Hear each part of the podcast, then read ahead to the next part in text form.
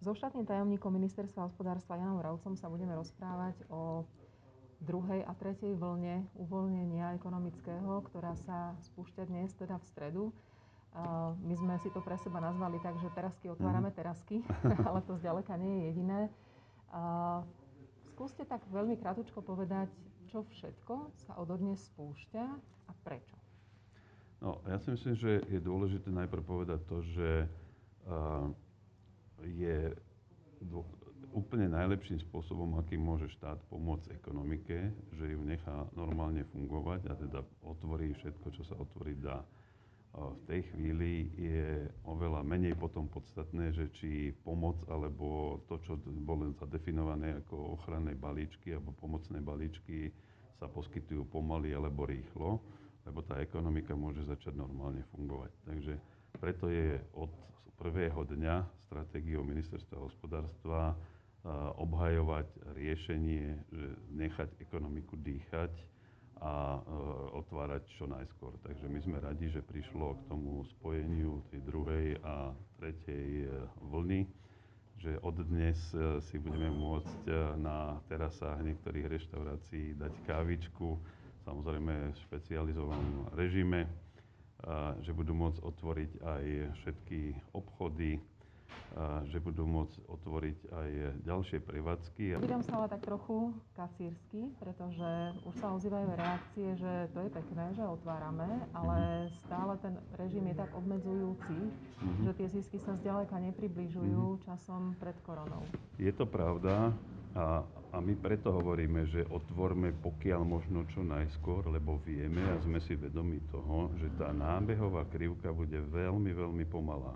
To neznamená, že my keď sme uh, rozhodnutím hlavného hygienika, ktoré potvrdila rozhodla sa teda vláda to podporiť, že zatvoríme prevádzky a tie boli niekde na úrovni 100, a teraz, keď ich po mesiaci, mesiaci a po dvoch mesiacoch otvoríme, že oni do niekoľkých dní zase nabehnú na 100. Bohužiaľ, e, tá atmosféra dnes je taká, že tá dôvera spotrebiteľská je veľmi nalomená alebo narušená a tí ľudia napriek tomu, že už budú obchody otvorené, sa budú do nich vracať veľmi, veľmi pomaly a bude to trvať veľmi dlho. Takže preto sme my hovorili, že urobme to čo najskôr, aby tá nábehová krivka, aj keď pomalšia, mohla teda čo najskôr sa vrátiť, ale bude to trvať, myslím si, že týždňa, mesiace.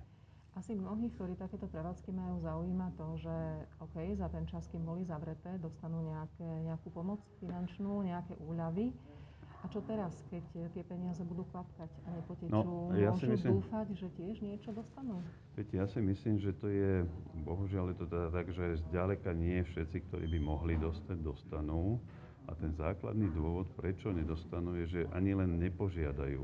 Viete, že tam e, mnohí mi hovoria, že oni otvoria tie formuláre a potom to aj hneď zatvoria, lebo sa im to zdá také komplikované a zložité, že, že to jednoducho vzdajú. A teraz e, tí, čo to nevzdali a požiadali, no tak e, začali dostávať akože tie prvé pomoci, keď zoberieme, že 12. marec bol ten da, e, mare, da, deň D, kedy sa zavrela veľká väčšina tých prevádzok, tak v zásade až po 40 dňoch vlastne začali byť schvalované prvé žiadosti a nabiehať prvé peniaze.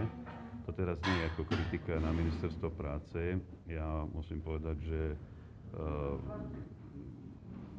kvitujem e, fungovanie ministra Krajniaka, ktorý sa snaží urobiť, čo sa dá.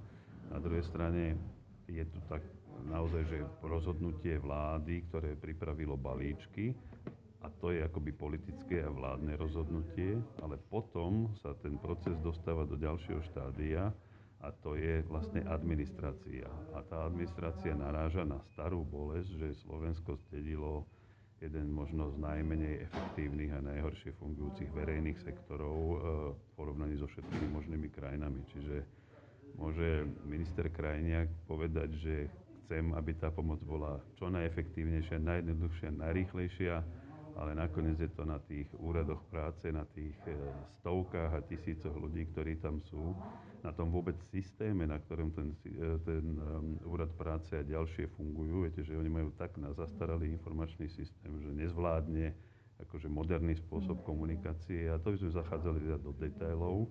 Základ je ten, že tá administratívna kapacita na Slovensku toho verejného sektora je oveľa nižšia než povedzme verejné sektory v iných krajinách, ktoré sú oveľa efektívnejšie. Tomu treba ešte dodať aj to, že na Slovensku znieme cestou, že nie unblock rovnako všetkým, ale práve tá adresnosť to do istej miery aj spomaluje, ale je to preto, aby tie peniaze na jednej strane niekoho nepoškodili a na jednej strane niekoho nespravodlivo neznevýhodnili. Áno, to je tá diskusia, ktorú sme mali aj keď sme o tých balíčkoch, keď sme ich teda e, kreovali a, a naozaj to musí byť kompromis medzi na jednej strane tým, že tá pomoc by mala byť čo najviac plošná a teda tým pádom môže byť aj rýchla, ale zároveň je tam tá otázka, dobre, ale keď teraz akože nasypeme peniaze na všetkých, tak dostanú aj tí, ktorí to reálne nemusia potrebovať. A v tej chvíli, keď začnete zvyšovať adresnosť, tak začnete aj zároveň komplikovať ten systém a zvyšovať administratívnu náročnosť.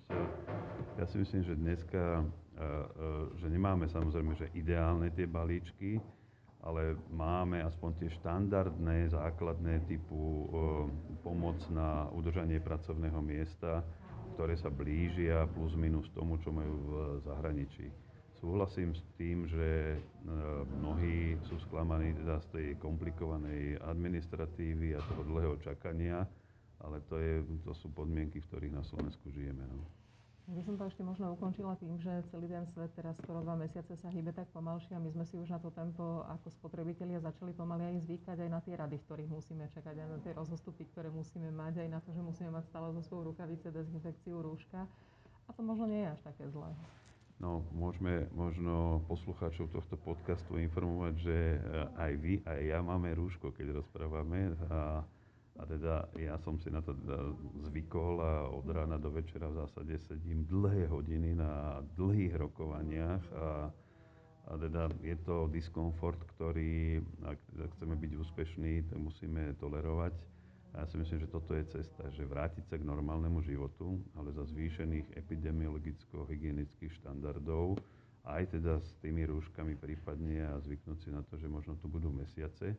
Dôležité je to, že e, to, čo vieme celkom určite, že koronavírus tu bude s nami oveľa, oveľa dlhšie, než je schopnosť ekonomiky prežiť v nejakom zavretom režime. Čiže my musíme otvoriť žiť s koronou a zároveň e, používať tie vysoké štandardy na ochranu nášho zdravia. Ďakujem veľmi pekne.